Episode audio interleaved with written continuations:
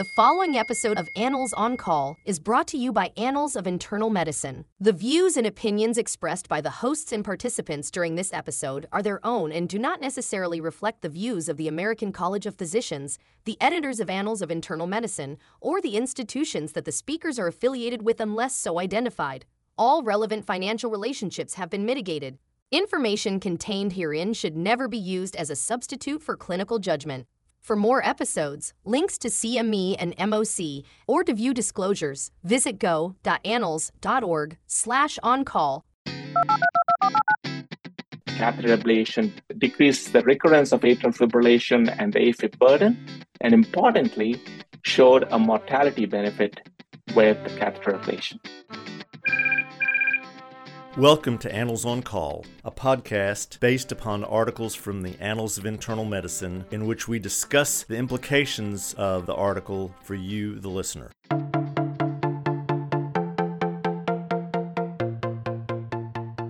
This is Dr. Bob Centor. I'm Professor Emeritus at the University of Alabama at Birmingham and former chair of the Board of Regents for the American College of Physicians. This episode of Annals on Call features an article from the Annals of Internal Medicine titled Early Rhythm Control Therapy for Atrial Fibrillation in Low Risk Patients, a nationwide propensity score weighted study. Joining us on this podcast is Dr. Harish Doppalapudi, who's professor of internal medicine with a specialty in cardiology and electrophysiology. He's a highly awarded educator and an author of over 50 articles in electrophysiology. We hope you learn more about atrial fibrillation management from this podcast. Harish, thank you so much for joining us on the podcast. I thought of you because we'd had several discussions before about atrial fibrillation. And my understanding is over the last couple of years, there's been a controversy over whether we should use rate or rhythm control for people with stable atrial fibrillation. Maybe you could expand a little bit on that controversy. First of all, uh, Dr. Centor, thank you for having me on this. Uh, I appreciate that very much. Data from the early 2000s from trials, the, the biggest one of which was the AFFIRM trial, showed that there was no difference between rate and rhythm control strategies. But as we're aware, there are big caveats to those trials. One being it was only with antiarrhythmic drugs and didn't include catheter ablation. So many patients in the rhythm control arm were not in sinus rhythm at the end of the trial, and they stopped taking antiarrhythmic drugs. And the second major thing was that even though anticoagulation was recommended in both arms, people in the rhythm control arm were allowed to stop anticoagulation, and only about 70% in the rhythm control arm were taking anticoagulation. So, that being said, the recent trials, especially with catheter ablations such as CABANA and CASTLE-AF trials, showed that catheter ablation decreased the recurrence of atrial fibrillation and the AFib burden, and importantly, showed a mortality benefit with catheter ablation. So I think with we know that trying to achieve sinus rhythm with antiarrhythmic drugs is probably equivalent to rate control, but achieving sinus rhythm and maintaining sinus rhythm with catheter ablation is probably better than rate control. As you know, I did a previous podcast on catheter ablation. I think it's the pulmonary vein. And could you just tell us a little bit about how long we've been doing that and uh, success rates, et cetera? Because I think that's a big part of the story uh, that you just described to us uh, we started doing pulmonary vein ablation since the late 1990s. And our strategy for doing ablation within the left atrium has evolved from ablating within the pulmonary veins to the ostia of the pulmonary veins to mostly around the posterior wall of the left atrium. Still, uh, achieving pulmonary vein isolation is the cornerstone of any ablative procedure for atrial fibrillation. The success rates of catheter ablation also have improved over the years, but in general, they've been, I would say, in a very conservative manner, about uh, 70 to 80% at one year, and at five years, probably close to around 50%. But importantly, we don't need to eliminate atrial fibrillation to benefit from catheter ablation, as the CASTLE-AF shows. if we decrease the atrial fibrillation burden significantly to less than 50%, that is sufficient. Elimination is not required to benefit from catheter ablation. Excellent. So let's talk about the patients in this very interesting study from uh, Korea. And this is a propensity score type study, which we've done several times on this podcast. So the people that they included, can you sort of describe who is in this this particular study? And we'll contrast that with the eligibility for East AFNET 4. Sure. So as, as you alluded to, this is uh, on the Korean population observational study, claims-based study that used a propensity score weighting. So they looked at all people who had atrial fibrillation diagnosis and then limited uh, it first to only new users. And they defined new users as people that have had a prescription for rate or rhythm control or had catheter ablation only during the study period. So they should not have had any of these in the past several years and they should have had these only during the study period, which was around from 2011 to 2015. And among these people, they further defined the group that had AFib diagnosed within the past one year, which was the inclusion criteria for the East AFNet 4. And that is what study population was. Okay, so they're looking at people with, I think it's, is it CHA2DS2-VASc scores of like zero and one? Yes. So they looked at everybody Okay. And then they divided these into people that fit the eligibility for the East AFNet 4 and the people that did not uh, meet eligibility. The people that did not meet eligibility would be the people with CHA2DS2-VASc of 0 or 1. Whereas if you had CHA2DS2-VASc 2 or more, they would fit eligibility for the East AFNet 4. Right. And that study, if I understand, previously has shown the benefits of rhythm control. Yes. The East AFNet 4 showed that rhythm control in people that have a diagnosis of AFib within the past one year was better in terms of the primary outcome of cardiovascular death, stroke, heart failure hospitalization, and acute myocardial infarction uh, significantly compared to the usual therapy. So, using that as a standard, and I think they then duplicate that, then say, what about the zeros and ones, the people at very l- much lower risk of stroke? Yes. And no surprise, even in the people with a low CHA2DS2-VASc score, uh, rate, uh, rhythm control therapy was beneficial compared to usual therapy or rate control. The weighted hazard ratio in these uh, patients that had a low CHA2DS2-VASc score was 0.81. One of the things that everybody wants to know, both patients and general internists, is what about safety? Uh, that some of these patients have catheter ablation, and some of these patients are on antiarrhythmics. And general internists disproportionately see the complications of antiarrhythmics uh, because they end up on uh, our service or in our clinic. And so we worry about that a lot. So, what, what about these safety results? Uh, absolutely. That's a good question. So, the safety with uh, both eligible and ineligible patients, they looked at various safety parameters death, significant bleeding requiring hospitalization, or adverse events related to rhythm control. And these can be complications of catheter ablation or complications from antiarrhythmic drug use.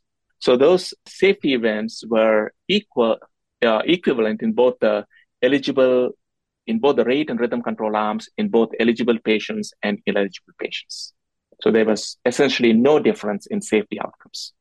Great. Uh, and what was the what's the duration here? Because um, I guess the drug that, that I worry about the most is amiodarone, and, and I see a lot of patients on amiodarone, and uh, we have a long list of things we worry about whenever someone's on amiodarone. Am I just seeing a biased sample of the patients that I actually see? yeah. Oh, good question. So the follow-up period, the, the total duration of the study was five years, but the median follow-up here was 2.7 years uh, compared to the median follow up in the East AFNet 4, which was five years. Mm-hmm. Uh, there were people using amiodarone in addition to other antiarrhythmic drugs. And amiodarone, I should say, yes, it is not first line antiarrhythmic drug, but I think, in all honesty, it has probably gotten more bad rap than what it should. Amiodarone is a very effective uh, rhythm control drug when used in the appropriate setting. And in fact, the recent guidelines, the European guidelines, have moved amiodarone from class two recommendation to class one recommendation, still emphasizing that it should not be first line drug. But once you've eliminated first line drugs and monitor amiodarone safely, it is an okay drug to use. So now I have a patient admitted to my service or comes into my clinic with atrial fibrillation. Uh, they've not yet seen a cardiologist to make the diagnosis. Should I send all those people uh, to an electrophysiologist? And if if you see them, how do you work with patients to make a decision about management, about whether you're going to do a uh, a procedure or use medications? That's a big question that all of us have. Well, while it'd be ideal for every one of these patients with newly diagnosed patient uh, atrial fibrillation to see an electrophysiologist to discuss all possible rhythm options, including ablation. You and I know that it is not feasible or practical for all of these patients to be seen by an electrophysiologist in a timely fashion. But I think from this study and from the East AFNet 4, all providers with first contact with these patients, whether it is internists or general cardiologists, should be comfortable and advocate for a rhythm control strategy, preferably compared to rate control strategy. And there are some of these who would do very well with rhythm control, straightforward patients, then they can take their time to see an electrophysiologist, whereas people that have side effects or continue to have episodes despite antiarrhythmic drug medications probably should be seen earlier. Important to emphasize that this study and the EAST-AFNet 4 did not necessarily say that catheter ablation is the choice in all patients. Less than 10% in this study and about 20% in the EAST-AFNet 4 ended up having catheter ablation within the first two years. A rhythm control strategy is the key, not necessarily with catheter ablation. Are there certain patients in whom doing an ablation is goes to like a first line uh, before you try uh, rhythm controlled medications? Who are the patients that you are that want to encourage us most to refer to an electrophysiologist? I think one is patients who are symptomatic, certainly symptomatic with episodes of atrial fibrillation. The second, I would say, is mostly patient driven, patients that would really like to have uh, maintain sinus rhythm and they would not want to be in atrial fibrillation all the time. So it's a patient driven uh, factor. Those two are the main ones that I would say would see, need to see an electrophysiologist early. The third category, I would say, is with comorbidities that would make the usual rhythm control uh, drugs uh, a difficult decision for patients uh, patients who have some coronary disease and say making the class 1C drugs such as flecainide and propafenone not an option. In those patients, probably seeing an electrophysiologist earlier rather than later would be beneficial.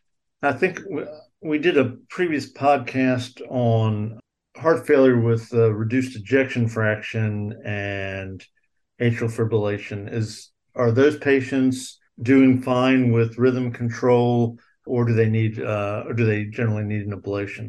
Yes, uh, th- that is uh, with patients with uh, heart failure with reduced ejection fraction. The data from the CASTLE-AF trial showed that catheter ablation was better than medical therapy. So, preferentially, in, in those patients, if we are advocating for rhythm control, we would try to consider uh, rhythm control with catheter ablation, uh, knowing that with catheter ablation, we are more likely to decrease the AF burden and therefore more likely to keep them in sinus rhythm. Is there a difference in people who are in, in constant atrial fibrillation or those who have intermittent atrial fibrillation? And, and how should we think about those two groups at this time? So, that is a question that years ago it was thought that whether you're in paroxysmal, persistent, or uh, what is the permanent atrial fibrillation, it was all the same.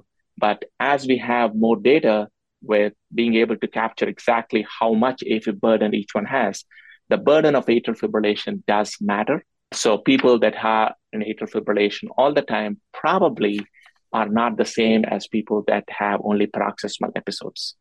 We don't have enough information yet to make the decision, for instance, about anticoagulation differently with patients with paroxysmal or persistent episodes. It's interesting that some of the East AFNet 4 trial or the CASTLE-AF trial did not show any difference whatever the baseline burden of atrial fibrillation is, not the EASTF4, but the CASTLE AF trial, even if the baseline burden was high, if you're able to decrease the burden to less than 50%, these people have the same benefit. So the bottom line, if you have more atrial fibrillation to begin with, these people are more likely to have had structural changes in the left atrium, such as fibrosis and remodeling, making them less likely to remain in sinus rhythm after ablation. So that should factor in the decision. The, the goal of catheter ablation is to decrease the burden.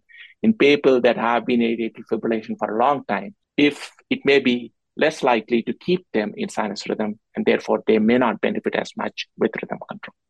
One of the things you said early on uh, is really starting to resonate with me. This study looked at people who'd had atrial fibrillation for about a year or less. Is that correct?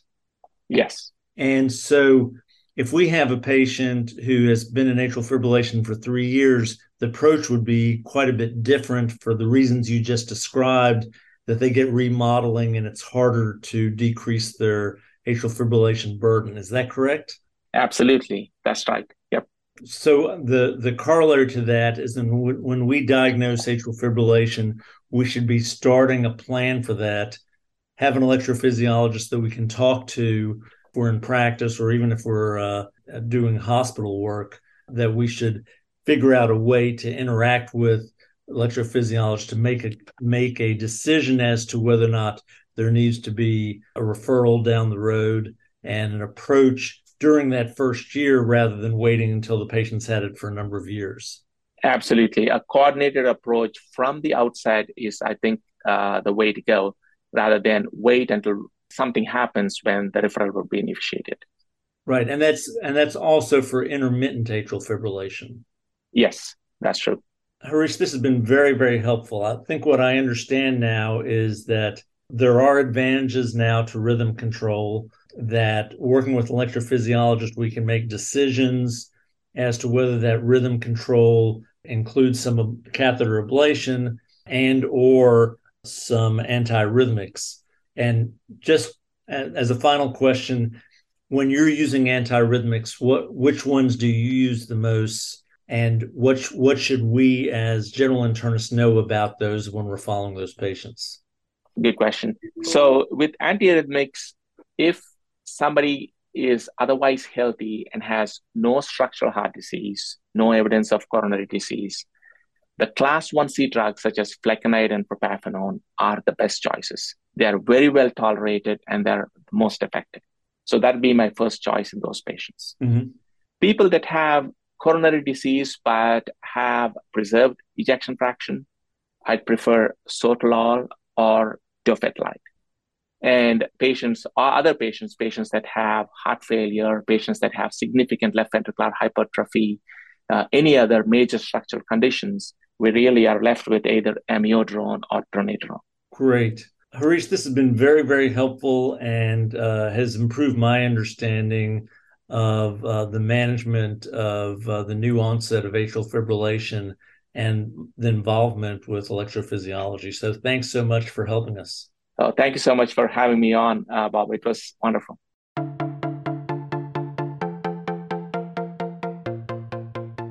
Now it's time for Bob's Pearls.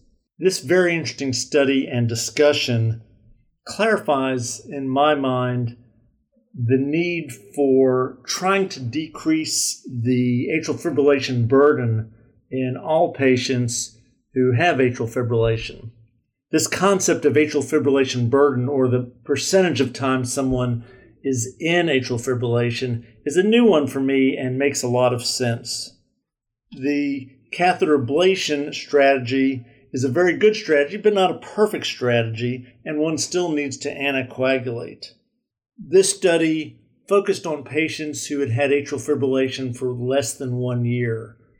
In our conversation, this now directs me that anyone with new atrial fibrillation needs to have a management plan developed over that first year, and that plan likely will include consultation with an electrophysiologist and a determination of whether they will do better with antiarrhythmic medications or with catheter ablation.